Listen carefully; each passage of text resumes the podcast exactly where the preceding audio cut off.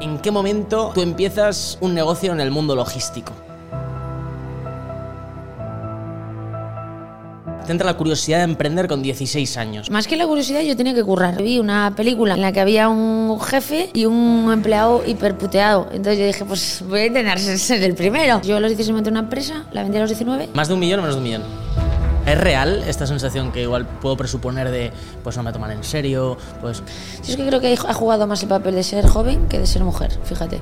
hostias. ¿Sabes? Ha habido reuniones al principio, ya no solo por ser joven, sino por ser mujer en un mundo hipermasculinizado como es la logística. El cliente no me tomaba especialmente en serio. A mí me han llegado a confundir con. Me han preguntado, ¿tú de quién es la secretaria? Estar en una sala y llevar a mi director de operaciones y preguntarle, oye, ¿y esto lo podéis hacer? Y yo, bueno, lo tenemos que ver. Bueno, pero ¿lo podéis hacer o no? Mirando al mi director de operaciones como, ¿le pago yo la puta nómina, tronco? Este año vas a facturar 65 millones de euros, ¿no? Un poquito más. Ahora si la cagas, hay mucho que perder. Yo me acuerdo de uno de los momentos de entraban paquetes, paquetes en el almacén y pasábamos andando por encima del almacén, por encima de los paquetes, o sea, por encima de las... O sea, no, no podíamos ni andar. Tres de la mañana yo estaba llena de mierda, sin dormir, y se sentó en un palé y dijo, ya de verdad, deja esto, o sea, déjalo, mira. Y yo le dije, que no, Alberto, que hazme caso, tío, esto va a salir, joder, ya verás. De lo que más me arrepiento es de no, de no tener un Bruno o un Alex, sí, te lo prometo. Esta compañía va a llegar a donde quiero que llegue, solo yo metiendo las monedas que me va generando. No, cambio, si quiero hacer el player número uno en Europa, o le meto gasolina o... Muy buenas a todos y bienvenidos a un nuevo podcast de Node Project. Hoy tenemos con nosotros a una emprendedora que se adentró en el mundo de los negocios con tan solo 16 años, que ha revolucionado un sector tradicional como es el de la logística, con una empresa especializada en el transporte de cosas gigantes. El, el- sector del voluminoso. El año pasado tengo entendido que vendió 65 millones y emplea más de mil personas. Ella es Yaiza Canosa. Bienvenida. Levantad la mano los que sepáis lo que es Nude Project. 4 AM no puedo dormir, me estoy pensando en cómo llegar. Antes muerto que fallarme. Tu shorty quiere probarme. Manda nudes pa' que yo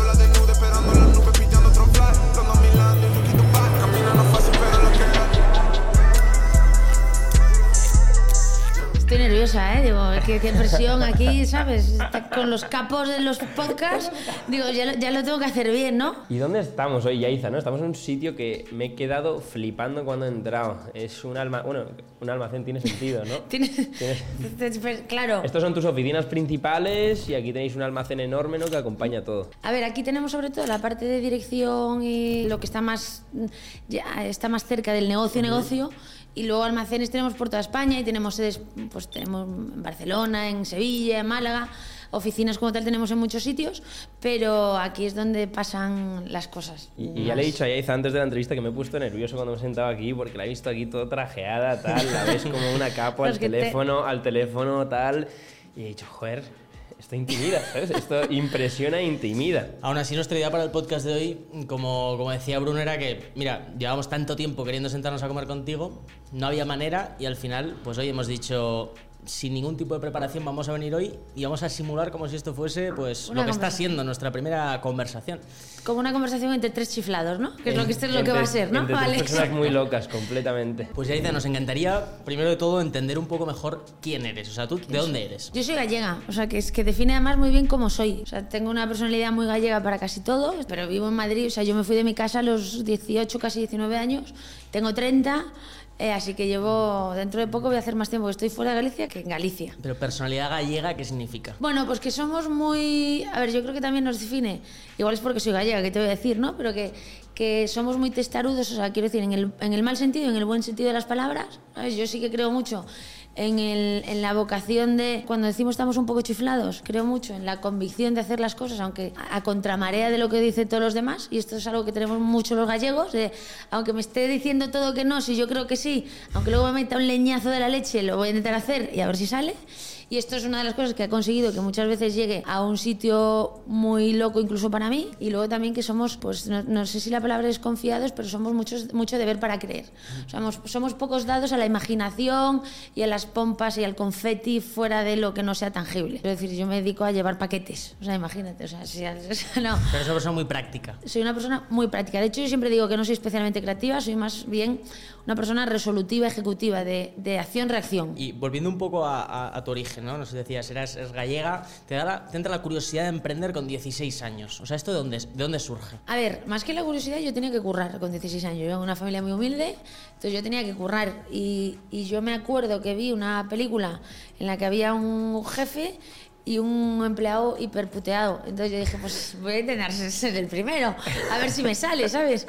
Entonces fue así. Siempre he sido muy curiosa en, en mi cole, o sea, quiero decir, para Pero tú de pequeña decías, yo de mayor quiero ser jefa. Sí. Yo llegaba a un restaurante, tío, y decía, están dando de comer a 100 personas y el menú cuesta 15 euros, hacía mis cuentas, digo, Buah, es que montar un restaurante es un negocio, no es un negocio. Yo creo que todos los emprendedores y todos los empresarios tenemos eso de ir haciendo cuentas antes de... de- o sea, hay gente que dice, oye, eh, sueña con, yo qué sé, ¿no? Pues con ir a Disneyland. Pues yo... yo Soñaba con, ser independiente y tener mis cosas y, y- que gente, yo dijese, oye, esto es así, y dijese, pues sí, venga, te seguimos con mi locura. Pues a mí eso siempre lo he tenido ahí. O sea, entonces no estudiaste. Estudié bachiller, hice el primer curso, el primer año de ADE, porque pff, tenía que intentar, pero lo dejé. Cuando lo dejaste, ¿habías empezado algo ya? Sí, sí, yo a los 16 monté una empresa, la vendí a los 19. Vendiste la empresa a los 19. Sí. Y montaste una a los 16 y lo vendiste a los 19. Sí, pero no fue una venta millonaria, ni mucho menos. Sí, ¿Primer pero no, éxito a los pero no. 19? Sí, pero ya no. seteada de por vida. No fue una hiperventa millonaria. En ese momento para mí fue, pues, esto, joder, tenía 19 años, estaba bien. ¿Más de un millón o menos de un millón? Menos de un millón de ventas. Pero para mí era la leche ya. Y de ahí me fui a trabajar a una empresa a Barcelona. Y una pregunta antes de avanzar. Sí. ¿Por qué a los 19 años, no sé ni qué empresa era, pero por qué vendes tu empresa, ¿no? Está empezando tu vida. ¿Y de qué era? Vendíamos datos. Era una empresa muy pequeña, con muchos vicios adquiridos de, de muchas malas praxis también, de ir aprendiendo, ir, ir jugando a los tazos, ¿sabes? Porque no me veía ahí, no era ni mi sector, ni había hecho equipos, ni... Porque sinceramente al final yo creo que esto es muy, yo qué sé, esto quizás, es como ¿no? el amor, ¿no? Tú sabes si es tu sitio o no es tu sitio, tío. O sea, y es como dices tú, joder, es que es la persona perfecta, ¿no? Eh, físicamente es la leche, es le- le- pero dices tú ya, pero no es, no. Pues yo sentía eso, que no lo era. Pues me surgió una oportunidad y dije, pues para adelante. Y de ahí, de hecho, me fui a trabajar para una empresa. Ahí fue, me- por primera vez fui empleada. No me jodas. ¿Y cómo se sintió esto? A ver, tenía un puesto bastante de responsabilidad, eh, aprendí muchísimo, aprendí las políticas en empresa, cómo funcionan, la burocracia, eh, todo, y, y la verdad es que para mí fue un aprendizaje de la leche y lo agradezco un montón. Pero también aprendí que esto de que me dijesen lo que tenía que hacer y los tiempos, adaptarme a los tiempos de los demás, no era para mí. Entonces de ahí dije, oye, esto no, no lo veo y, y mi desnuda. Aquí está, está levitando ahora mismo por aquí. Que, que mola mogollón el packaging Eh, de es esto, ¿no? es Esto se os ocurre a vosotros. Yo también tengo preguntas, ¿eh? No, Eh, los- no, me vais a entrevistar vosotros a mí. O sea, esto va a ser algo mutuo. empieza. Una comida, es una comida. Escucha, esto, esto de repente decís, mira, vamos a hacer una cerveza de, de- de camisetas, chaquetas, pantalones, vamos a hacer cervezas y, y las vamos a hacer así como en, en algo que, que- que- que- que parece todo menos una cerveza. ¿Cómo, cómo es esto? Nos ha desgranado aquí Pues a ver, negocio. yo diría que, o sea, para empezar, somos emprendedores con cualidades, creo que muy distintas, porque tú eres experta, por lo que entiendo, en tecnología y en logística, y nosotros creo que somos un cero en, en- en estas dos áreas. Entonces, a nosotros lo que, lo que se nos da bien es crear marca, y, y creo que, pues, pensando un poco en el movimiento que habíamos creado y pensando en que a nuestros clientes que quizás no les eh, encajaba nuestra ropa, no se la podían permitir, o eran eh, más mayores, o nos escuchan en el podcast, pero no, no, por lo que sea, quizás no encajaban, o, o- o- o sí, y esto simplemente nos ayudaba a completar nuestro universo, dijimos, hostia, ¿por qué no hacemos una cerveza? ¿no? Que, va, que va mucho con Nud, va con el universo, va con las fiestas que hacemos, etcétera. ¿Cuándo me invitáis a una fiesta? No me La invitáis a ninguna. Ya, ya, es una, a ver, es una a vergüenza. partir de ahora vamos a hacer una Pues rave- porque voy en una traje, rave ¿no? aquí en tu almacén, ¿sabes? Os lo presto si queréis. Eso es porque voy en traje, ¿no? guapo, ¿eh? Increíble, hermano. A todos los que estáis viendo el podcast, os invitamos a. Qué cabrones. Claro, como voy en traje. No, pues no, te nada. invitamos. A mí me ha sorprendido lo joven que eras. O sea, me has dicho 30 años y yo, joder, si es que no está nada lejos de nosotros, ¿sabes? hermano? Y has montado aquí todo un imperio y tal. Intimida mucho, tío, intimida mucho. Intimida que me digas que hayas vendido una empresa a los 19 años y que después has puesto y cómo hablas, cómo te sientas. Yo estoy un poco en shock, estoy viendo desde modo espectador todo el podcast y estoy diciendo, joder, vaya jefa tenemos enfrente. Y que no solo una jefa, sino que es- este año vas a facturar 65 millones de euros. No, ¿no? eso el pasado creo, ¿no? ¿Fue? Un poquito más. Este Si- año, si hacemos vamos- una. Sí, sí. A ver, el objetivo, sí, bueno, el año pasado eh, íbamos a facturar 65 con una compra que no hicimos al final. Vale. Nosotros crecemos mucho orgánicamente y hemos hecho alguna, hemos empezado a hacer pinitos en la parte de Money. M&A, Mergers and Acquisitions, comprar, para la gente comprar. que quizás no lo sepa. Comprar, perdón, perdón, comprar Vale. empresas. Tú te has puesto a- bajo el paraguas de Goy comprar empresas. Sí, sí. ¿Por sí. qué? Crecíamos mucho orgánicamente, pero luego había en la logística hay una cosa que no se puede evitar, que es la parte operacional.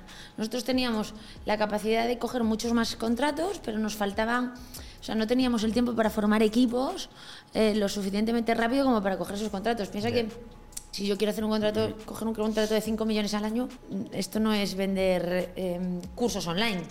Es que tengo que coger transportistas para llevar una operativa de esos niveles, equipo de oficina para controlar, calidad y sobre todo nuestro, nuestro claim como compañía es la calidad del servicio. ¿Sabes? Al final en logística te miden como en la vida por lo malo que eres o por lo caro que eres. O sea, todo es así, es decir, o eres caro o eres malo. Si eres caro tienes que ser el mejor y si eres eh, malo, tienes que ser el más barato. Y si no, desapareces de la faz de la tierra. Y nosotros no somos baratos, entonces tenemos, somos los mejores. O sea, de hecho, una de las cosas de la que más orgullosos nos sentimos, más orgullosos nos sentimos es que somos el operador logístico de Europa mejor valorado de, de- de todo Google. Es decir, somos, o sea, ni de DHL ni de toda Europa somos el mejor Qué valorado en cantidad de reseñas y en, en, pues, en las cinco estrellas casi. Tenemos un 4 con eh, 6, que eso en logística es una locura, porque solo, la gente solo va a hablar mal de ti, no, no bien, ¿no? La media igualmente, me encantaría que, quizá antes de hablar de ahora esta nueva etapa en la que estás eh, adquiriendo empresas, has levantado rondas de financiación, bueno, toda una movida, me encantaría, o sea, volver un poquito al inicio y, ya que tu mundo es el de la logística, que nosotros somos tan inexpertos, queremos entender, que nos cuentes cómo va tu negocio como si fuésemos niños de 10 años. O sea, ¿en qué momento tú empiezas un negocio en el mundo logístico? ¿Cómo surge la idea? Vale, em, yo he de decir que mi core realmente es, si me dices en qué eres buena, te diría en rodearme de los mejores, en ver oportunidades de negocio y en hacer estrategias para que el mejor equipo y la mejor oportunidad se convierta en un player ganador. Pero yo de logística sabía lo mismo que de Legos. Y que, ¿sabes? Quiero decir, absolutamente nada. O sea, yo em, eh, lo que más me gusta en el mundo como buena gallega es comer. Entonces, cuando me mudé de Galicia, eh, para mí fue un, yo vengo de un pueblo de Galicia, ni siquiera vengo de, la ciudad, ¿sabes? Entonces, en mi casa los huevos que se comían eran de las gallinas de abajo, las lechugas que se comían eran de, ¿sabes? O sea, todo era eh, de casa y además riquísimo y una calidad excepcional. Yo cuando me fui de Galicia y descubrí que los tomates no saben a tomate, que las lechugas no saben a... Pues para mí fue un trauma. Entonces mi familia para que yo no cayese en depresión, me mandaba cajas enormes de todo, de patatas, lechuga, tal. ¿Qué pasa? Descubrí que no había ningún operador logístico, o sea, que los correos, los DHL, a partir de 40 kilos nos mandan pedidos. Entonces yo dije, ostras, ¿esto? 40 kilos de comida te estaban enviando, ¿no? O más, o más. ¡Qué barbaridad! Había que Tú comes bien. Como, mu- como muy bien, como mucho y muy bien. Entonces descubrí que había un gap ahí, que no había un player, es decir, que las redes que conocemos de paquetería o de paletería no existían en el mundo voluminoso. Eh, entonces yo dije, joder, entonces los, los muebles, ¿cómo se mandan en este país? Y nada, eran empresas muy locales que no te podían mandar desde Valencia hasta Coruña, tú no, tú no podías mandar un pedido, había muchísimas limitaciones. Entonces dije, oye, aquí hay un mercado que es una red ¿no? Eh, especializada, de calidad en el mundo voluminoso. Y digo, ¿cómo la hago? Bueno, pues o tengo almacenes por toda España y camiones por toda España, que eso, ¿cuánto necesito? Pues millones de euros, no los tengo. ¿O qué hago? Desarrollamos al final una forma de conectar y apoyarnos en almacenes de terceros para dar nuestro servicio. Eh, y así surgió, pero no tenía ni idea de logística. Yo, de hecho, la primera vez que fui a hablar con un cliente, me senté y dije, bueno, yo tengo que vender este contrato. Y me acuerdo que me dijo, bueno, ¿y tienes camiones de 8 ejes? Y yo, ah, es que, sí, hombre, ¿cuántos quieres? ¿Cuántos camiones de 8 ejes quieres? Y dice, pues necesitamos cuatro para el lunes. Y yo, por supuesto, marchando cuatro, como si estuviese tomando una comanda, ¿sabes? Y salí de allí diciendo, ¿qué cojones un camión de 8 ejes, tío? Yo, ahora me tengo que poner a buscar un camión de 8 ejes. Y así fue. Y En ahora este momento tienes 20 años cuando empiezas. 20 en Goy, o sea, en Goy como tal, 23. Y cuando decides empezar, ¿cuánto dinero juntas? Eh, ¿Lo que tenías de tu última venta? Mm, ¿Más o menos cuánto dinero pones to- para empezar? Todo lo que tenía ahorrado, pues unos 200.000. 200.000 euros. Y ¿Y, ahora qué haces? ¿Qué haces con esos 200.000 euros cuando arrancas? Empiezo a contratar una persona que me ayude en la parte tecnológica para hacer todo el desarrollo de producto. Empecé a hacer las primeras estrategias de cómo unir los almacenes y los, y los transportistas. Pues a- al final eh, empezamos a hacer lo que es la estructura, por así decirlo. Pero bueno, también yo te digo una cosa, ¿eh? eh, si ahora a mí mismo me preguntas si con total humildad, 100%, tenía algún tipo de probabilidad con el conocimiento, los recursos, tal, de que me fuese bien, las oportunidades eran 0,01, es decir, por eso digo que la suerte, o sea, yo, hay una parte aquí de suerte tan, de, suerte tangible, tangible buscada, sí, pero de suerte de chiripa total, de no sé cómo, no, en el, primer batacazo no nos hundimos. Yo estaba a punto de arruinarme muchas veces en el proyecto Goy. Ahora lo ves y va todo bien y facturamos un montón y, y- la verdad es que tengo mucha suerte y, la vida me va muy bien, pero eh, la realidad es que hasta eh, que la, no, o sea, es una curva así hasta que de repente hace así, pero en esta curva las probabilidades de que yo me haya arruinado eh, me haya hipotecado, me haya tal, porque luego empecé también a, ¿sabes? A yo, o sea, apalancarme yo para darle dinero a la compañía. O sea, que ese riesgo, locura irracional totalmente, hay que estar chiflado y no lo recomiendo y no me parece que sea un camino a seguir. Que creo que también está bien decirlo porque todo el mundo habla de las cosas que van bien, pero el 90% de, la- de- de lo que yo he hecho Lo que estás definiendo es ser emprendedor, ¿no? O emprendedora. Y dices que no se lo recomiendas a la gente. Yo, de hecho, si, tengo, si tuviese un hijo, le diría que ni de coña que por favor hiciese todo lo posible para, para dedicarse a otra cosa. O sea, me parece que es algo que tiene que ir, Eso lo dices de verdad. te lo prometo. O sea, para mí, yo no podría hacer otra cosa y soy la persona más feliz. Y, o sea, quiero decir, y si me pagasen mil euros por hacer lo que hago, lo haría. No hay nada que mm, te compense y te merezca la pena. O sea, lo que pasa es que en mi caso y en el vuestro no hay elección. Es o hacemos esto o explotamos como una puta palomita, ¿sabes? Decir, va, va adentro, ¿sabes? Pero si tienes elección, seguramente es que no sea el camino más fácil. O sea, mm, es el camino más fácil cuando lo ves en los, en, en los Pero también, créditos. yo lo que creo es que una vez hay elección, ya las probabilidades son inferiores, ¿sabes? Porque ya es el concepto un poco vida, no, vida o muerte, eso es extremista, no llamarlo vida o muerte, pero el solo tenga esta opción, solo vale ganar y esto tiene que funcionar por cojones, yo creo que es lo que hace que, que después negocios Mira, yo- lo revienten en el mundo, Yo hay un concepto que me encanta, que siempre lo digo, y es el concepto de Hernán Cortés. Hernán Cortés cuando llegaba a conquistar con el barco a un pueblo, cuando llegaba, cogía el barco y lo quemaba. Entonces el mensaje para todo el mundo que iba en ese barco es, o morimos aquí o no volvemos, no hay opción, ¿eh? Entonces ahí la gente luchaba como, tío, escúchame, el barco está quemado y nosotros nos tenemos que quedar aquí. O sea, es o tú o yo, ¿no? Es, esa forma de ver la vida para mí es vainat, o sea, y, y yo creo que para vosotros también es o todo o nada, ¿no? Esto, esto pero, pero es arriesgada. Yo tengo una pregunta para vosotros en ese sentido, es decir, ahora que vosotros en muy poco tiempo lo habéis petado y además ya no solo desde el punto de vista de números, que también, sino de comunidad, que al final vivimos en una época en la que la comunidad es casi más importante y más valiosa que, que porque eso se mantiene. Ahora mismo que ya tenéis todo esto, o sea, empezáis a tener este vértigo de si metemos la pata de lo que perder Tenemos responsabilidad. Sí. ¿Qué- o sea, estáis- qué- ¿Cómo vivís esa parte? Porque claro, además sois jóvenes, sois como la referencia del... O sea, lo tenéis todo. Menos, ¿Sabes? El, menos el traje. Yo sí que estoy de joven, ¿eh, Bruna? Diría que ahora tenemos, tienes esa sensación de que tienes algo que perder. Esto. Al mismo tiempo, creo que es más difícil ser disciplinado cuando ya lo has probado y sobre todo en un negocio como es la moda, que creo que es más fácil que puedas perder esa obsesión que en un principio tienes porque no sabes qué es lo que tienes que hacer para que te funcionen las cosas. No sé, ¿tú cómo lo sientes? No sé, yo no tengo ni idea.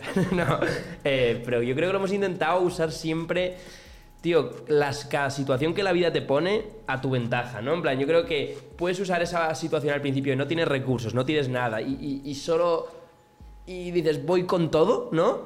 Y eso lo usas como que para el fuego interior de darlo todo, pero a la misma vez esta situación en la que estamos ahora mismo, tenemos 120 empleados, tenemos 5 tiendas, eh, tenemos que facturar unos mínimos, porque si no, es que no damos de comer a la gente aquí y nos metemos en una situación muy chunga. Hemos avalado con bancos, en plan, estamos sacrificando nuestra vida entera por esto. Si esto no va, estamos en un sitio muy, muy jodido que, que no quiero saber cuál es, ¿no? Pero también ahora hay es, ese otro foco de esa otra responsabilidad de decir, tío, ahora si la cagas, hay mucho que perder. Y no solo para ti y para Alex, que eso sería, bueno, pues una putada para nosotros, pero para 120 familias y si eso lo extrapolas a todas las fábricas que nos hacen ropas, que quizás son miles y miles de personas.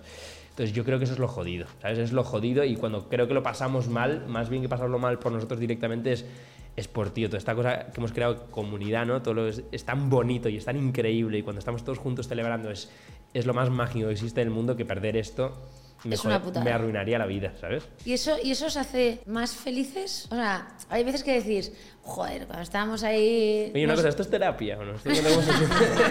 No pero yo tengo. No, no, es me que me parece genial, me parece que genial. vuestro caso es sí sí que es único, porque al final sí, yo soy joven, pero es que vosotros tenéis 23 años, tío. O sea, es, es- es- es muy heavy.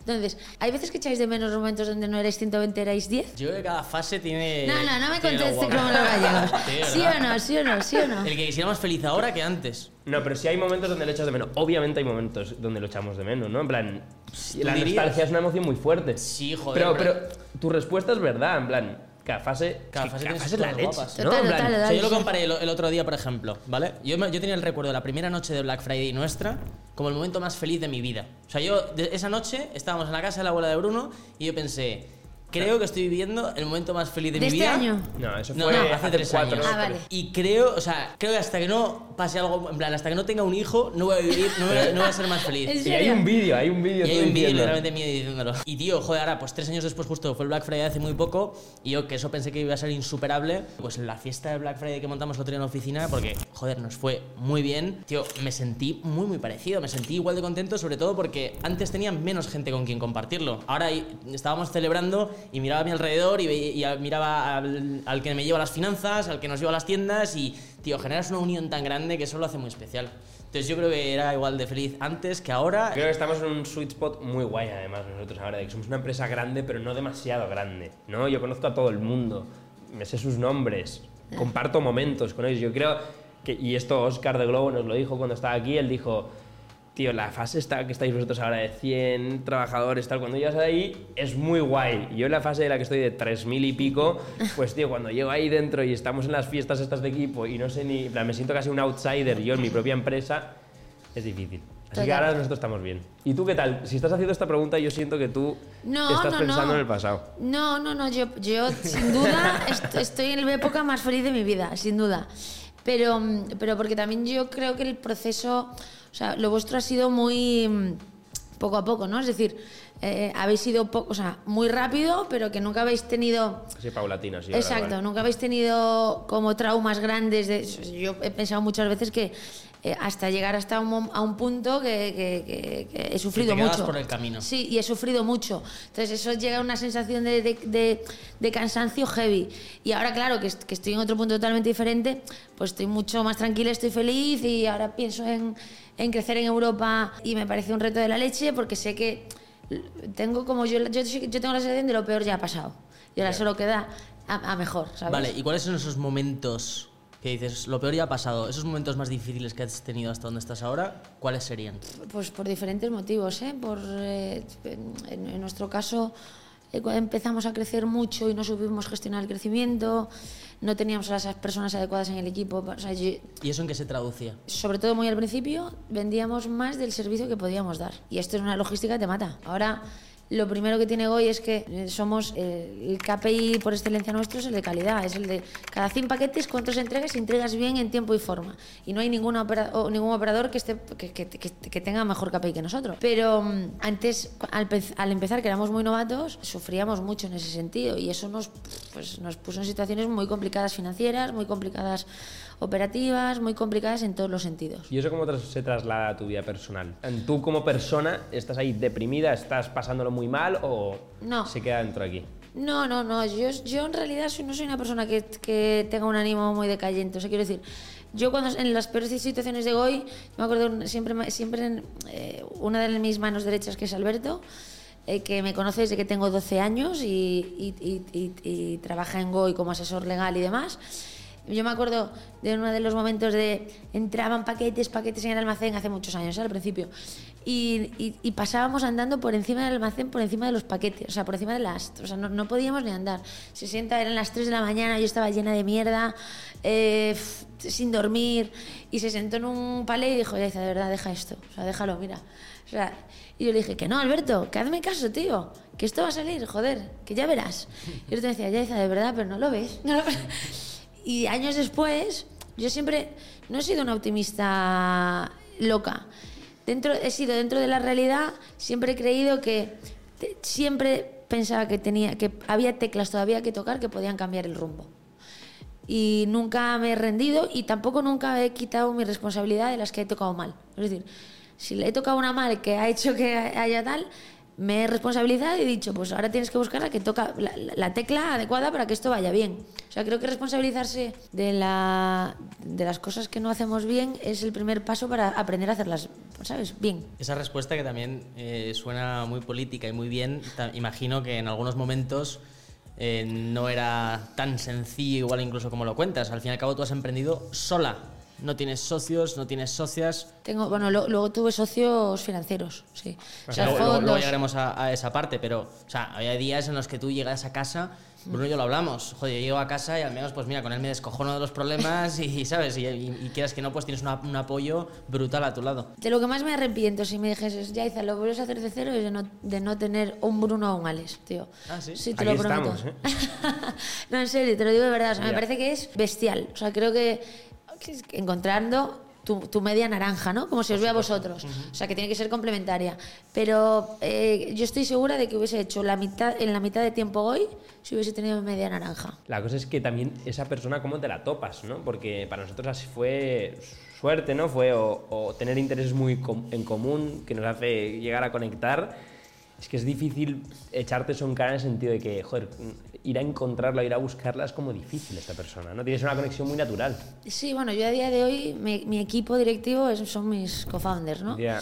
Y tengo la suerte además de que mm, aprendo, o sea, somos un equipo hiper complementario, eh, hiper unido e hiper sólido, ¿sabes? Y, y, y- y yo desde hace tres años, que es donde desde que tengo este equipo directivo, tengo la sensación de que tengo a los mejores, tío, ¿sabes? O sea, me siento Florentino Pérez, ¿sabes? Ya. O sea, es literalmente, digo, tío, pues es que, es que me, po- ponme a quien sea, que es que lo, lo le ganamos, ¿sabes? Entonces, esta sensación es la leche, es la leche. Pero, joder, si la hubiese tenido en vez de hace tres años, hace, hace siete, Ya. pues es, que lo hubiésemos petado. Y yo quiero hablar de, de la logística. Me planteé un par de preguntas de la logística que me generan A curiosidad. Es, lo primero de todo, para nosotros, tener un negocio en el que confiamos a muerte y, y el que nos encanta, nos ha dado la vida, ¿sabes? En el sentido de, a mí me encanta la moda y me encanta el concepto de crear un estilo de vida. Una comunidad, un universo, llámalo como quieras. Pero yo llego todos los días a la oficina y me apasiona esto, me, me apasiona ponerme a dar feedback de un vídeo, cómo es diseñar una prenda, cómo es gestionar un equipo, etc. A priori, la logística pues es poco atractiva, ¿no? Yo dudo que me digas, joder, me encanta llevar cajas por Qué el cabrón. almacén, ¿sabes? No, intentando ser Tío, eh. sincero por mi parte, ¿eh? Porque, y es Sí, especialmente porque a mí... que le, enamorará la logística. Pero eso es lo que quiero preguntarle, coño. En plan, No, de que no, a a mí, no. a O mí sea- la logística en plan, es elemental para mi negocio, tener unas operaciones estelares, pero es lo que personalmente menos me llama y por eso lo lleva Alex en este caso. A mí, a mí no me llama nada. ¿Te lo llevas tú? A, a ti, a ti ¿qué, qué- qué te, en plan, a día de hoy te encanta la logística. La logística no es mi pasión. Lo que es mi pasión es hacer proyectos que crezcan, que resuelvan una solución, o sea, que resuelvan un problema eh, con equipos que sean la leche y escalarlos. O sea, Y eso es lo que hace que te guste tu trabajo. Efectivamente. A yo- mañana no. podrías abrir restaurantes y sería lo mismo. No, yo, ma- yo Goy quiero llevarlo, a- o sea, yo, Goy es mi, mi proyecto, yo tengo una patrimonial en la que tengo otras empresas, pero Goy es mi proyecto vital, es mi proyecto legado, porque yo sé que cuando dentro de, no sé si tendré hijos, pero imagínate, de mis sobrinos, que tengo un montón de sobrinos, cuando yo vaya por la calle dentro de 10 años, Goy va a seguir existiendo aunque yo lo, lo venda, porque las empresas de logística son legado del país donde están. O sea, tú no vas a conocer ninguna empresa de logística, a no ser que esté muy mal gestionada financieramente, que llegue a un punto de facturación y desaparezca fácilmente. Entonces yo sé que dentro de 20, 30, 40 años voy a ir por la calle y voy a ver un camión de Goy y, y- y tendré a mi nieto y le diré, tío, te voy a contar esta historia, tío, vas a flipar. Con lo que te- yo estaba ahí un día medio chalada y eso y yo cuando, cuando hablo con mis directivos, nos han intentado comprar. Nos han hecho ofertas que tú lo mides ahora y dices, joder, es que me estaría en mi casa y ya pensaré en lo que hago después. No es... Yo nunca he tomado decisiones por el dinero, pero yo tengo... Nuestro objetivo, por ejemplo, ahora en, en el medio plazo es sacar la bolsa y yo me imagino tocando la campana con mis directivos, los hijos de sus directivos y estar ahí todos y decir, tío, lo hemos hecho nosotros. Y hemos hecho una salida a bolsa seguramente en una logística la más rápida de España o casi de Europa.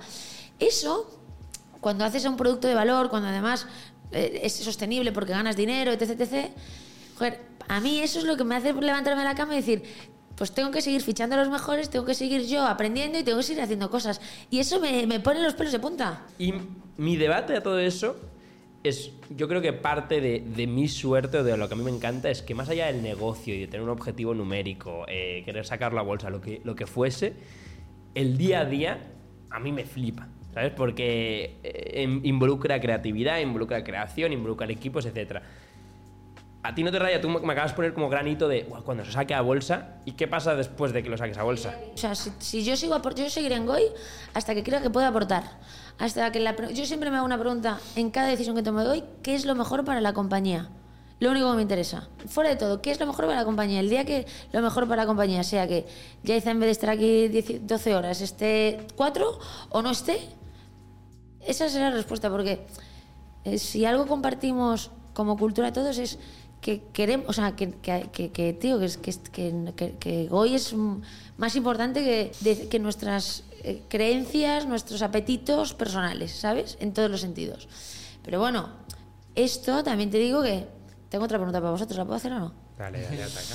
Cuando me hablas del camino, ¿no? Cuando hablamos del camino al final y de, no, no, es que me da igual cuando ve- vender, ¿no? Pues vender Nude Project. Pues es que ahora no estoy el momento. Pero vosotros no tenéis socios. No habéis dejado entrar tampoco a nadie del capital y me imagino que habréis tenido un montón de ofertas súper golosas para de repente hacer un montón de cash y de liquidez y de estar, ¿no? Y de, y de estar tranquilos. ¿Cómo se renuncia? O sea, me parece súper loable y hay muy poca gente, yo creo, en este país que haya renunciado. A mí me consta que os han hecho bastantes ofertas. Eh, Estábamos esperando la tuya, Yeza. luego hablamos, luego hablamos. cuando, cuando renunciáis a eso, ¿renunciáis por libertad de decisión dentro de la compañía? Porque, o sea, ¿qué- qué- ¿cómo, es- ¿cómo es esa decisión? Nos está dando la vuelta a la tortilla de una manera. ¡Qué locura! Sí, yo creo que nosotros somos unos románticos. Somos unos románticos del emprendimiento y nuestra marca pues es algo, es que es nuestro bebé a la máxima extensión. Es decir, así como tú, tú igual sí que tienes esa sensación de decir, me encanta construir algo, crear equipos y me encanta llevar esto, tú piensas que Nude Project es, o sea, el negocio más adaptado a el mayor de nuestros sueños que nos podamos imaginar. Ya. O sea, tocamos exactamente todo lo que queremos. Teníamos varias aficiones, ponle que era la, hacer fotos, para él hacer vídeos. A mí me, me llamaba la atención emprender, pero también me llamaba la atención los podcasts. Em, nos, La gusta, la- nos gusta la moda. O sea, hemos creado un universo que combina todo lo que más nos Todo. gusta. Teniendo esta sensación y esta, mm, Filosofía. esta filosofía, realmente, pf, y ahora teniendo la, la libertad que tenemos y pudiendo hacer exactamente lo que queremos cada día, con los jóvenes que somos decimos, ¿para qué? ¿Sabes? Sí. La pregunta es para aquí y también es que cuando lo dices, dices todo lo que estás diciendo es, al final estamos creando un negocio, que, es un negocio, ¿no? En Un negocio viene, principalmente creo que los buenos vienen a solucionar problemas en la sociedad. Y nosotros hemos creado un negocio que es nuestra filosofía de vida. Entonces, ¿yo qué hago si vendo Nude Project? ¿Voy a intentar replicar lo que he hecho con Nude Project en otra empresa? Es imposible. A Ya, ser- ya, no, no, sí aparte tiene de todo el ser- sentido, ¿eh? pero querías, quería chungo, entenderlo. Aparte de ser muy chungo, qué pereza. Si es que si ya tengo Project, ¿para qué voy a esto? Y si además Project ya satisface, sat- satisface Sí. mis necesidades en la vida, porque no tengo unas necesidades mega ambiciosas de tener que tener locuras, ¿no? En- al menos materiales. Sí, la pregunta es siempre ¿para qué? Y, y a veces no tiene sentido. Yo creo que la única manera en la que tendría sentido es si entre- trae una- traemos una persona que no nos compra la totalidad de empresa que sabe muchísimo más que nosotros una parte, por ejemplo, en la logística, que, no- que nosotros no tenemos ni idea y de repente aporta un valor intangible que no es puramente dinero que decimos, tío, es que esto va a llevar a un nivel donde nosotros no lo podríamos llevar. O al menos presentimos eso. Yo creo que es la única, el único momento donde tendría sentido hacer algo así. Con 23 años, un éxito súper ascendente, decir que no a X cantidades de dinero, me parece que le quitáis importancia al hecho de que es muy complicado. Quiero decir, hay, o sea, hay muy, o sea, de hecho yo conozco muy poca gente que ha dicho que no.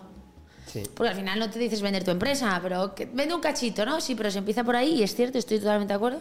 Se empieza por ahí se- y, y a- y acabas trabajando por, ¿no? Puede que tengamos un punto de, de ser... i- No sé cuál es la palabra. ¿no? Sí, ser ilusos, ¿no? De, No, no, no, yo, yo estoy de, De- acuerdo con vuestro discurso, ¿eh? de joder, hasta analizándolo fríamente, con lo difícil que es el sector de, De la de la moda. moda, los retos que conlleva.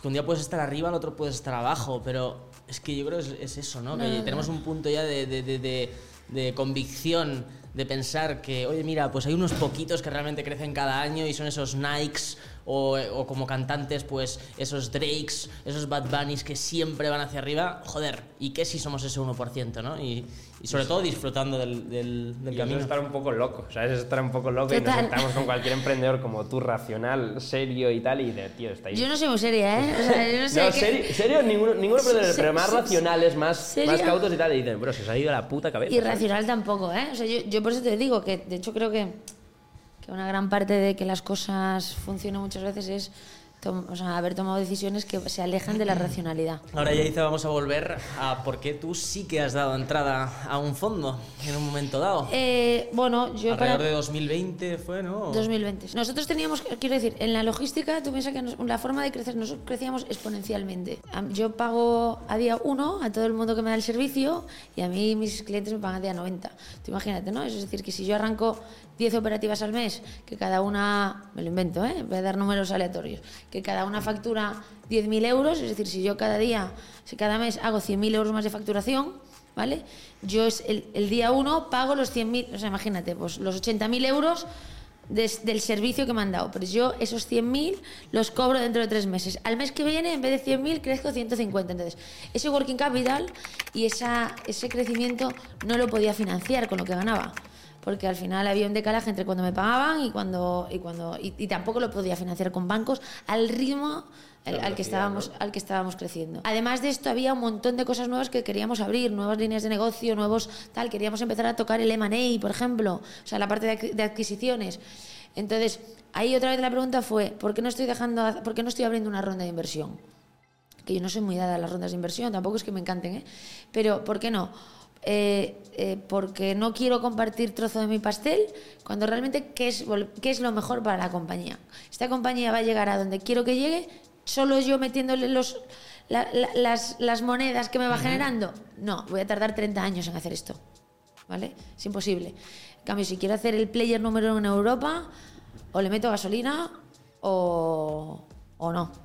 O esto no funciona. Yo creo que en nuestro caso profesionalizó la compañía y elegimos muy bien a los compañeros de viaje. En nuestro caso, el fondo que tenemos es un gran compañero de viaje. O, o solo se mete en las decisiones que necesitamos ayuda y que les decimos, oye, ¿qué opinas? Este es un fondo que mete 17 millones de euros en vuestra compañía.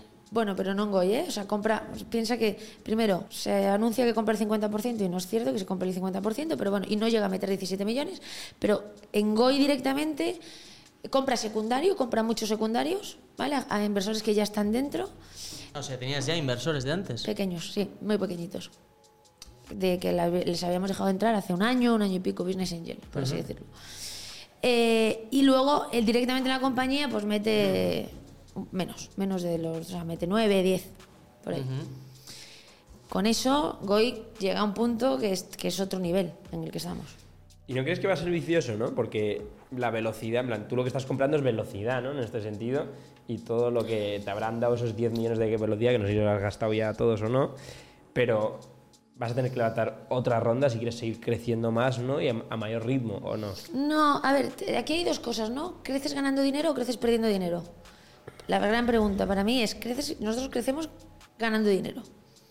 Esa es la primera pregunta que me hace dormir tranquila, porque si mi empresa no hubiese entrado, el- o sea, si deja de, si ya no hay más rondas, nosotros seguimos creciendo y seguimos pagando nóminas, pa- pagando tal y ganando dinero, ¿vale? Entonces esto es otro, es, es un tema importante, ¿no? Luego, ¿para qué levantas dinero? Es otro tema importante. Nosotros ahora, por ejemplo, si queremos ir a Europa, pues a lo mejor nos planteamos levantar dinero, pues a lo mejor sí, pero para hacer X cosas en Europa. Pero Goy va a seguir creciendo a sus, a lo mejor al 40, 50% anual, aunque no tenga ninguna inyección de capital. Ahora, si de repente eh, ten- tenemos una inyección de capital es porque vamos a, en vez de hacerlo en 8 años, lo hacemos en 4. Es un peaje que, desde el principio tienes que saber que, que estás pagando y por qué lo pagas. O sea, yo no creo, estoy en contra, bueno, estoy en contra, no, no estoy cómoda en las rondas a lo mejor que te llevan no a, no un negocio sano, ¿no? a un negocio que no es autosuficiente, a un negocio que no paga la fiesta, ¿no? pero siempre y cuando tú sepas, al final esto es como todo, ¿no? Es decir, te compras el avión sin escala porque quieres llegar en ocho horas y aunque te cueste el doble. esto es lo mismo. En un mundo tan técnico como es el de la logística, la tecnología, joder, tu empresa está creciendo, tú has dicho que pues eh, estudiaste un año de ADE, hay un momento en el que dices, Uf, quizá tengo dudas de si yo estoy capacitada para llevar este bicho o no. En muchos momentos he sabido que me faltaban herramientas para seguramente tomar las decisiones adecuadas, pero en ningún momento he dudado de que las iba a aprender para tomarlas. Y en ningún momento me ha parecido una posibilidad eh, no aprenderlas o no exponerme a tener que pasar por el aprendizaje. Es decir, creo que a día de hoy siguen habiendo un montón de cosas que me quedan por delante en las que seguramente haya gente que sepa más que yo. Lo, lo creo, 100%. Pero ¿y cómo llevas, por ejemplo, el hecho de educarte por el camino y educarte, pues claro, de, de, tus propios equipos directivos, ¿no? A mí me pasa que me resulta difícil encontrar esa línea entre estoy exigiendo demasiado poco, estoy exigiendo mucho, porque al final cuando tú no tienes el pulso de, de, de, de, un sector, si no sabes todos los tecnicismos que conlleva algo, es muy difícil saber también si estás exigiendo mucho o poco y tratas de aprender ¿no? por todo ese camino. ¿Tú te has encontrado esa dificultad en algún momento? Buenísima esa pregunta, porque efectivamente dices, ¿tengo el mejor porque sé muy poco de esto o, por, ¿no? Claro. o, o porque tengo el mejor, ¿no?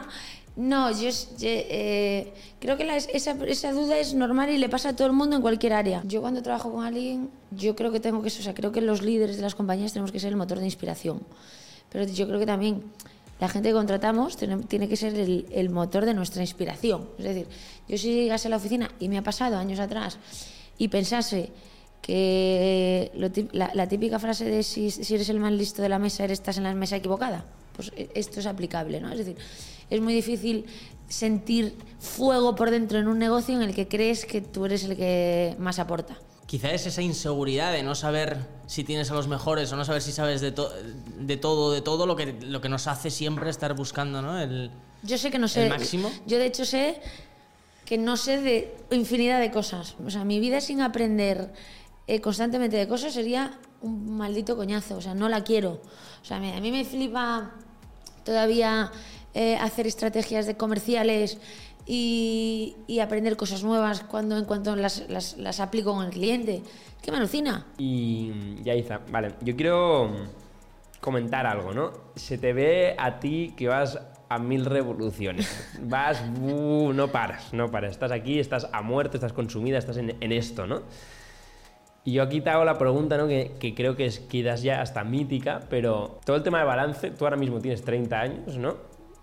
Y estás el balance esto versus vida privada, ¿cómo, cómo lo llevas? ¿no? Porque para nosotros es un debate eterno y tengo la curiosidad, ¿tú, tú, ¿tú cómo lo llevas, por ejemplo? La gente dice, no, me voy a trabajar, yo es que voy a mi vida. O sea, quiero decir, o sea, yo para mí es, es difícil decir, no, es que es, es adicta al trabajo. Es que yo no, yo sí, también te digo, yo sí viene mi hermana de Coruña un miércoles a las 5 y me tengo que ir con ella a acompañarla a comprar, me cojo a las 5 y me voy a comprar con ella. Y no digo, uy, estoy desatendiendo de irme de la oficina. No, y si un sábado me tengo que venir a la oficina porque tengo que terminar una cosa, pues me vengo. O sea, quiero decir, yo creo que la cuando tu trabajo es tu pasión, cuando tu, tus amigos son tu pasión, cuando tienen que convivir todos en el mismo área y no hay horarios. O sea, quiero decir... ¿Y sales mucho de fiesta? No. Cero. no, cero no, tampoco cero no. Pero no salgo mucho de fiesta. Vale, pero empiezas hoy con 23 años. Luego ya más adelante sí, pero yo he tardado mucho tiempo en salir, o sea, ya no desde hoy, sino desde antes de los 16 años, yo me he perdido muchas cosas normales para mi edad. Y he tenido que pagar muchos peajes normales para mi edad, ¿sabes?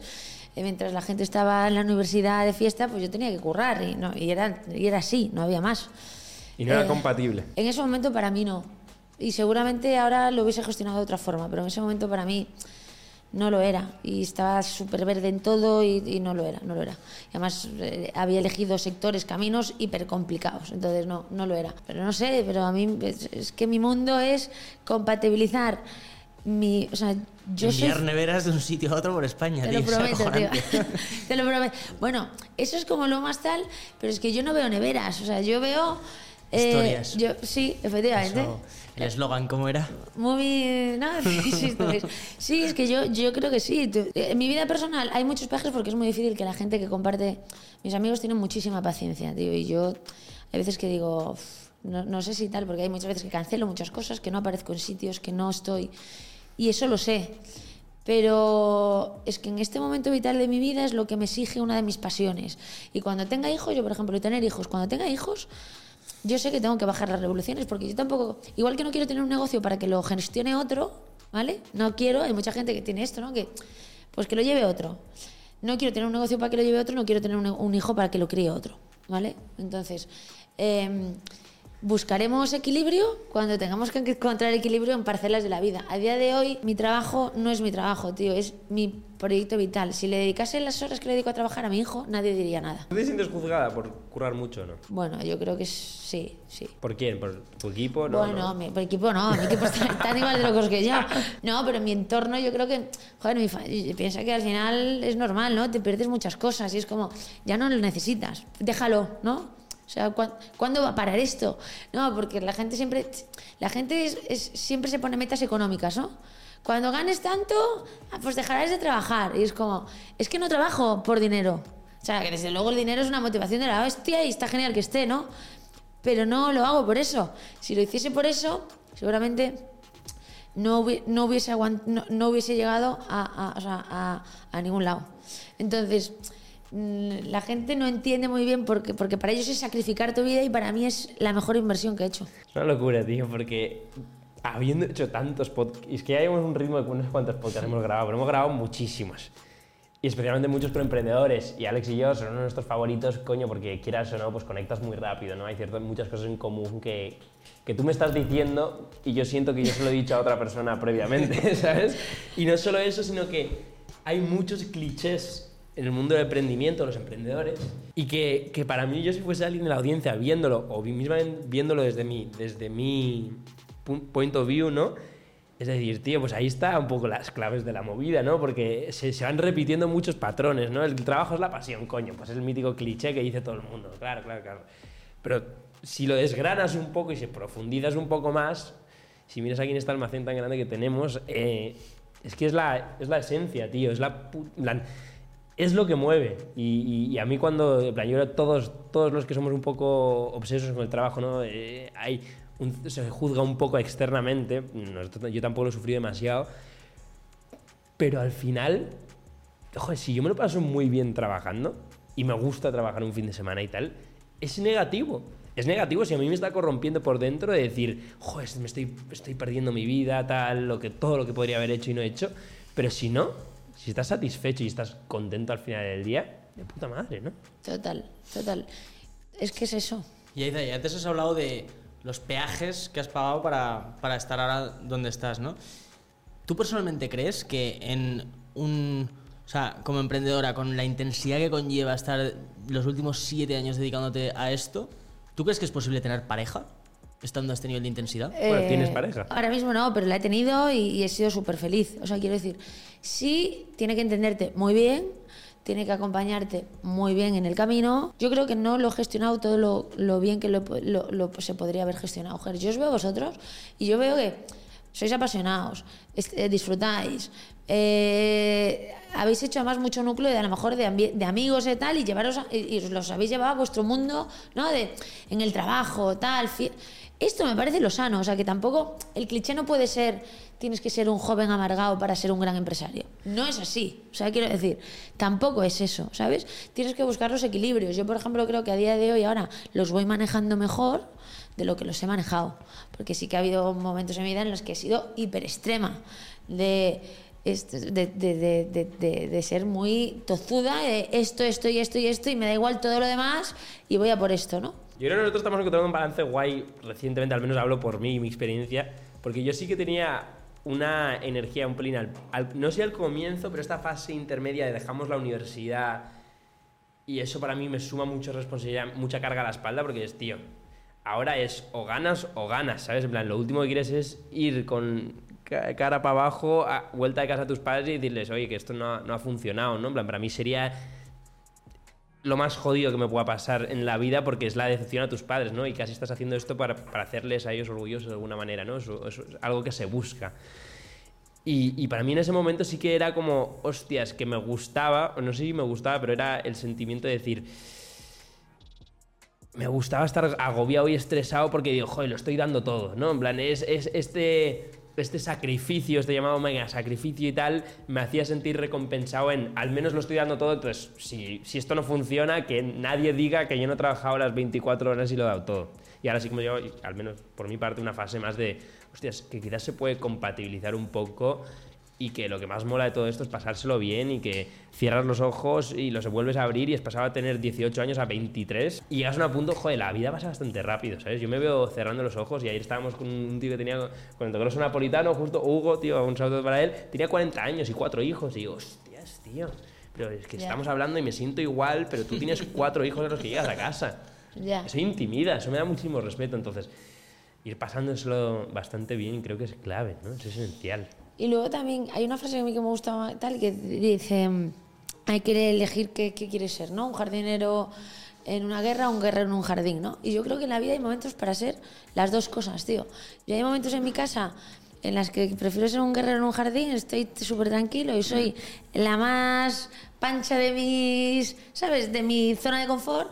Y luego hay sitios donde digo, oye, es que prefiero ser la última, pero de un sitio grande que tal, ¿no? Entonces, creo que esa dualidad puede coexistir, o sea, que muchas veces el mundo es súper extremista, tío, o A o B, y se puede hacer un poco de todo, ¿no? Se puede ser un tiburón a veces y luego un, un un Sancho Panza a otras, no pasa nada, tronco, o sea, está, está bien, está bien esa dualidad, y, y y de hecho es muy sana mentalmente, ¿no? Yo creo que, que, mm, que el mundo se construye con ese equilibrio, que ningunos, o sea, yo que soy una persona hiper, hiperactiva, hiper tal, luego yo llego a mi casa y, me, y llego a mi casa a las 10 de la noche y me tomo en el sofá y, y, y off, se acabó, ¿sabes?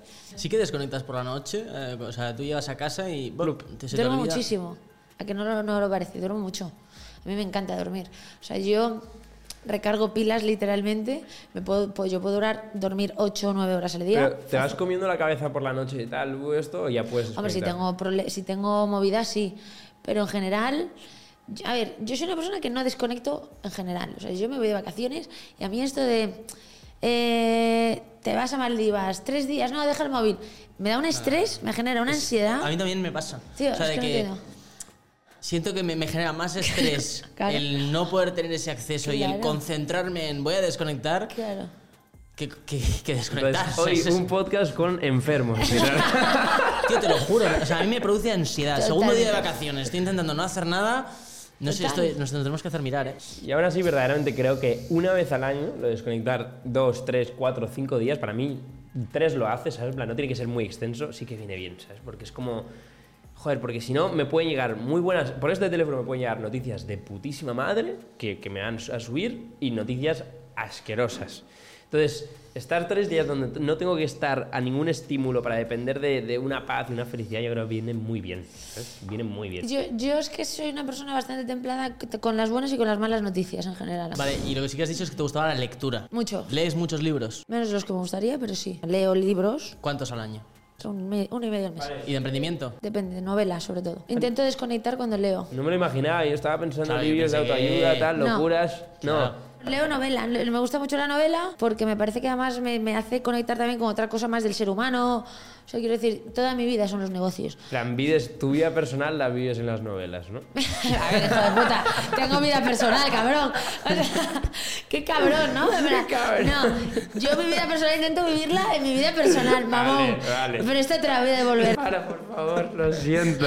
Qué Eh, miedo. no, no, pero que eso, que, que las novelas te, te aprenden a, a entender otro tipo de perspectivas y de cabezas.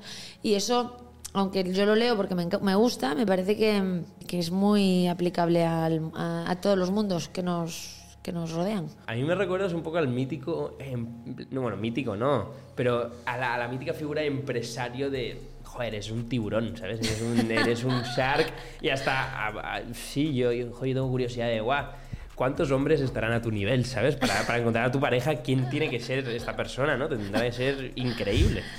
Plan, cuando lo ha sido, ¿quién ha sido? Era como Superman, ¿sabes? Eso, Me siento un poco en sálvame ya, ¿eh? Eso, no me toquen los huevos.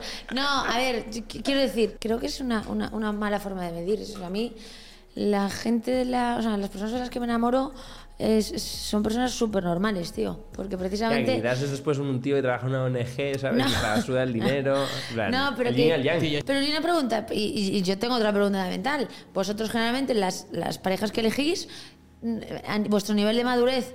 Me estás diciendo muchas parejas, Claro, que no hemos tenido tiempo a elegir una. 800.000 parejas. Ah, ¿Una? Sí. ¿Cuántas parejas habéis tenido? Una cada una. ¿Y eran mayores? Vamos, fue una fase, es que fue una fase, literalmente tuvimos una novia bastante en el mismo momento y ¿Os ponéis de acuerdo?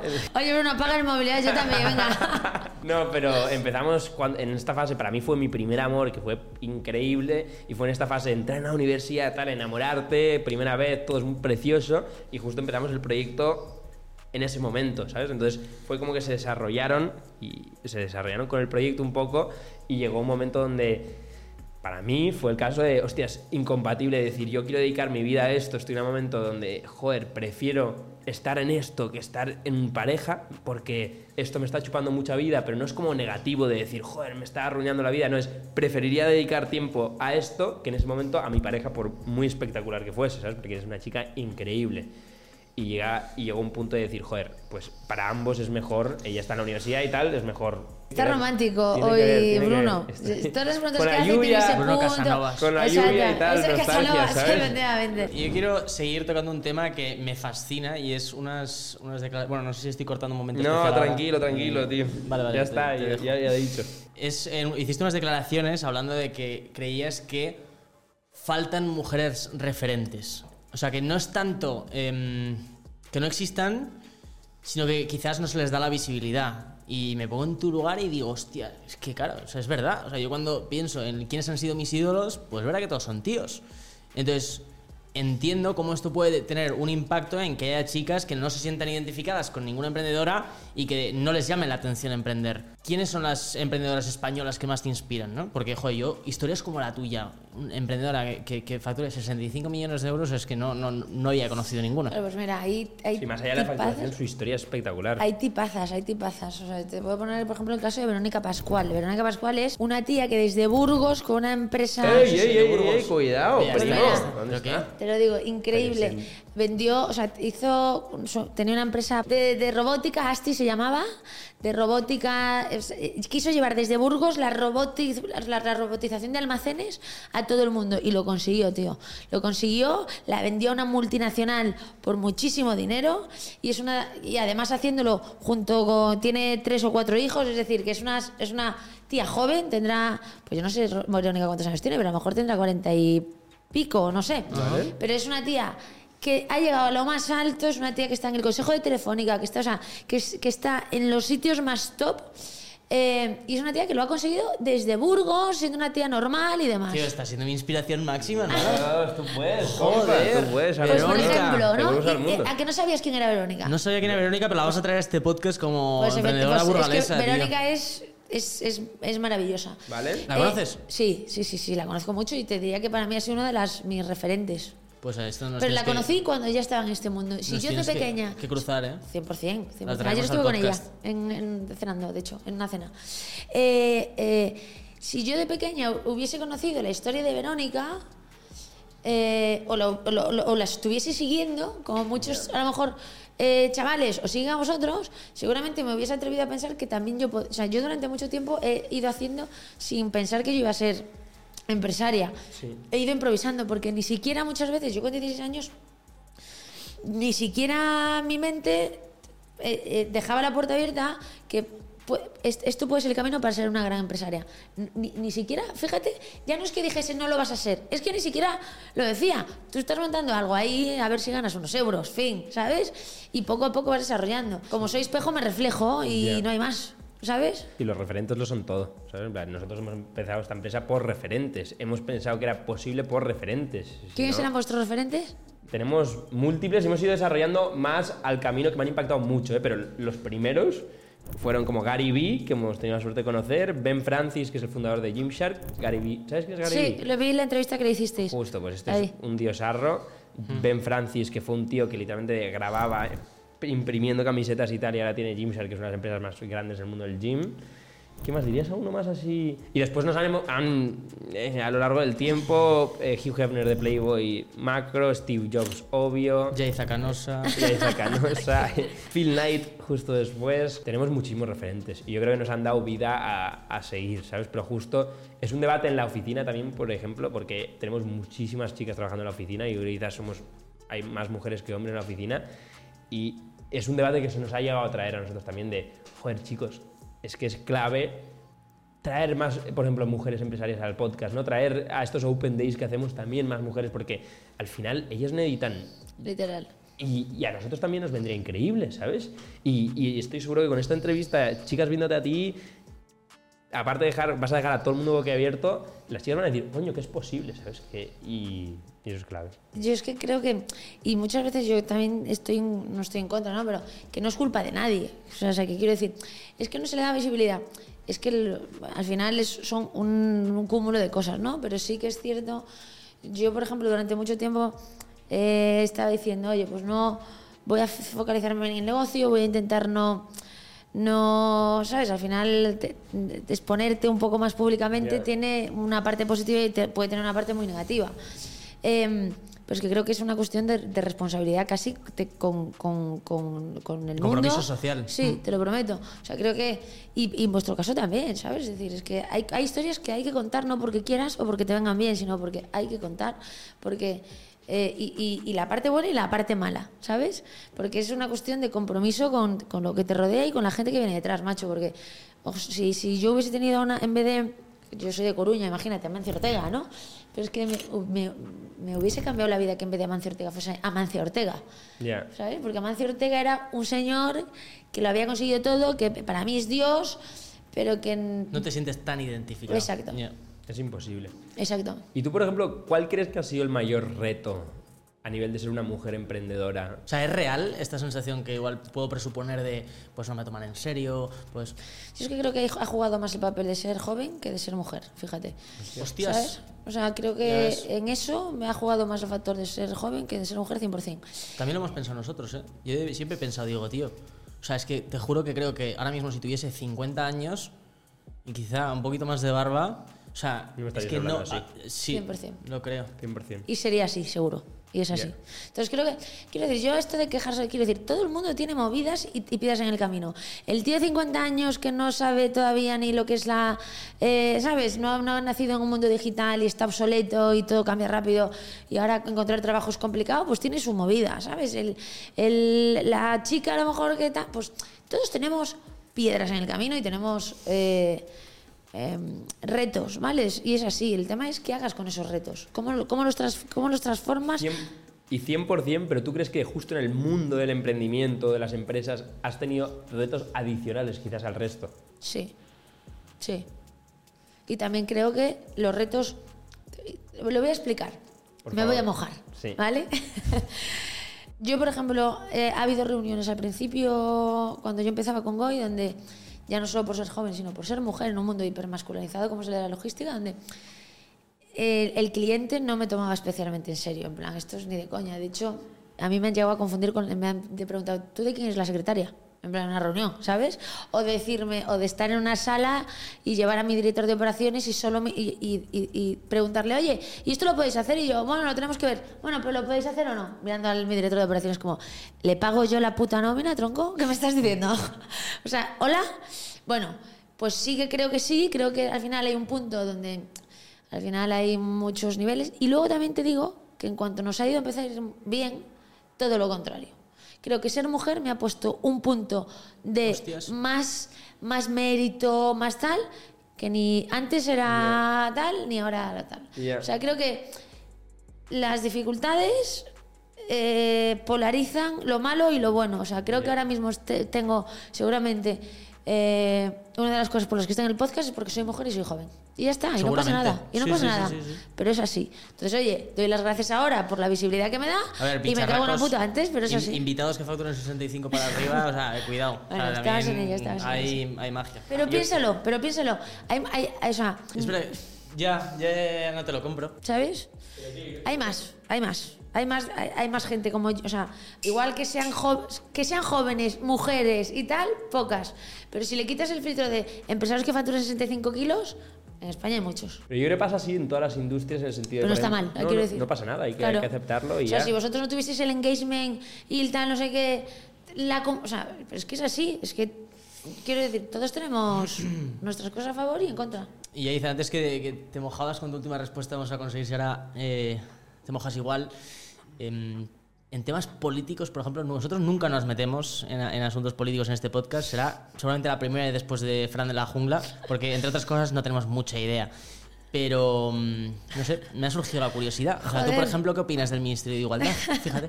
Mira, pues yo aquí soy muy básica y te diré, la gente se empezó, el ser humano empezó a preocuparse sobre, sobre que si se ponía ropa cuando tenía para comer, ¿no? O sea, hay prioridades. Vas, o sea, me y vestirse es una cosa que yo veo bien, que la gente, que el ser humano se vista. Pero eh, es una preocupación bien. que llegó Importante. cuando estaba el- tenías la comida, cuando tenías el, el estómago lleno y demás. Yo cuando no haya listas de espera, cuando en este país no haya gente en la calle o no haya gente en la pobreza y demás, eso seré la primera que apoye sin ningún tipo de dudas eh, que se invierta dinero en otras materias como la igualdad, que me parece que es hiper necesario y que eh, desde luego es una cosa que, hace falta, pero creo que tenemos tantos problemas antes de, de plantearnos ese debate que no están resueltos y que a lo mejor no es que se pueden resolver de forma paralela, no lo sé, no soy política, pero me parece que los presupuestos que se destinan ahora mismo para este tipo de asuntos que son necesarios, pero no son prioritarios con todos los problemas que tenemos, eh, no le encuentro un sentido racional. Entonces, yo eh, es lo único que puedo decir. Y entonces ya con esto ya te lo digo todo. La respuesta, ¿eh? Muy bien. O sea, podrías dedicarte a la política, siento, ¿no? Un poco, ¿no? A futuro. No, la verdad es que no, no tengo pensado. Oye, em, para mí deberíamos ir concluyendo porque ha sido un gran, un gran podcast, pero creo que todos nos vamos a tener que ir corriendo. Esta mujer, su tiempo es oro, literalmente, entonces hay que valorarlo como debido. Te dejamos hacernos una última pregunta, ya que estabas antes con, Venga. con grandes Ah, claro. curiosidades. Una pregunta, ¿dónde va a estar Nude Project en tres años? Teníamos pensado comprar empre- empresas de logística ahora. Un M&A, ¿cómo se llama? Vamos a No, arrancar no, no, no, ahora vosotros os respondéis. ¿Dónde? Y además por separado, ¿eh? Por separado. Joder, no esto es tal. un examen, No. ¿Dónde? Ahora tú decir, y ahora tú. dibújalo, dibújalo. Di- Y quiero, va a estar en o sea, tantas tiendas o no tiendas o, o países, no sé, pero aterrizádmelo. No me, de- no me hagáis en macro, ¿eh? No me vale. Dale, dale, te dejo empezar, así tengo más tiempo para pensar. Tres años, tú has dicho países, 100%, España, Portugal, Italia, Alemania y Holanda. ¿Vale? Oye, Y toqueteando México y Miami para ir testeando. Eh, eso sería a nivel de países. A nivel de identidad, yo creo que seguir con lo que estamos haciendo y solo. Yo creo que somos muy exigentes, ¿no? Conseguir innovar y adaptarnos a las nuevas plataformas que vayan surgiendo y ser igual de relevantes o si no más que lo que somos ahora mismo. Y a nivel de producto tenemos un reto enorme, ¿no? Al final es ir encontrando nuestra identidad, que creo que estamos en ello, y poder ampliar la familia, las categorías de familias que estamos trabajando ahora mismo para poder hacer el outfit entero de nuestro cliente, ¿no? Nosotros no queremos tener una prenda en el armario de cada persona del mundo, sino que queremos ir a un público muy específico y que el armario entero de ese cliente sea un proyecto. Entonces, eso, de ahí, de lo que estamos a donde queremos llegar en ese ámbito, yo creo que tres años va a ser mucho tiempo para, con suerte, acercarnos a ello. Me faltan, me faltan cosas, me falta, o sea, vale, pero aparte de países y demás, misma línea, otras líneas de negocio, o sea, quiero decir, me, centrados más o menos en, las, en el mismo tipo de prendas.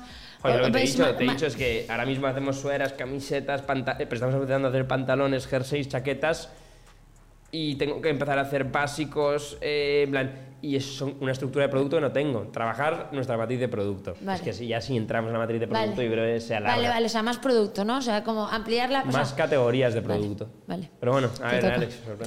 Sorpréndenos. Nuestro, nuestro objetivo es convertirnos en una marca líder en Europa, en el mundo del streetwear lifestyle, de aquí a los próximos cinco años.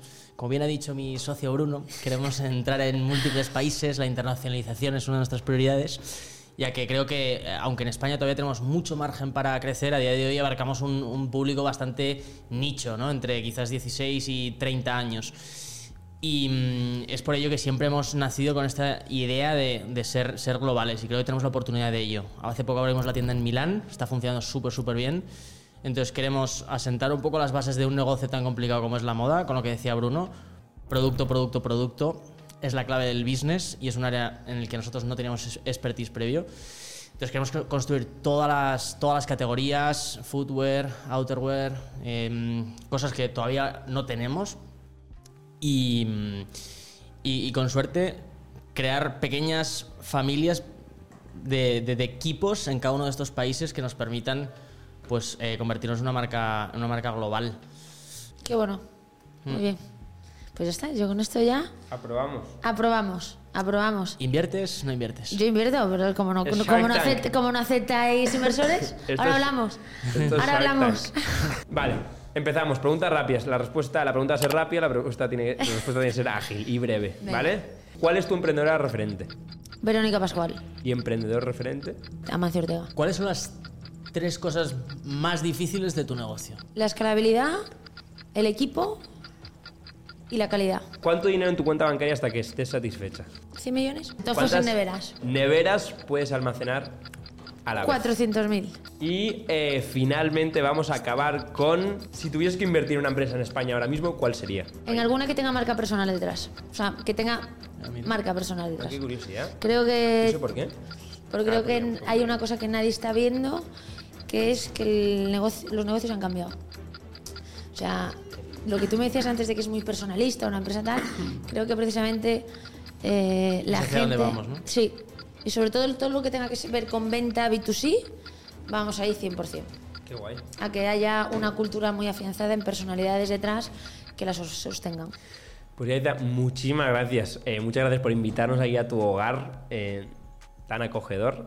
Y muchísimas gracias por abrirnos las puertas, por, por poder tener esta conversación. Y no solo eso, antes de acabar el podcast, quiero decir que sorteamos una sudadera nuestra en todos los podcasts. Normalmente Entonces, sorteamos también algún artículo del invitado. En este caso, podemos sortear una nevera. No sé si es algo que, te- que os La, la dejo, si queréis la dejo. Entre todos los que comentéis y os suscribáis, accederéis al, al sorteo. Oye, Yaita, muchísimas gracias. A ha sido un placer vosotros, tenerte por aquí. un placer. Y nos vemos muy pronto, con suerte, en un sitio que no esté lleno de cajas y tal, sino una cena más informal. ¿Estás y diciendo tal. que no te gusta este sitio? Me flipan es que, las es cajas. que es un me- faltón tu me socio, tío, es encantan un las faltón. cajas. Pues acabamos así. Soy un faltón, chicos.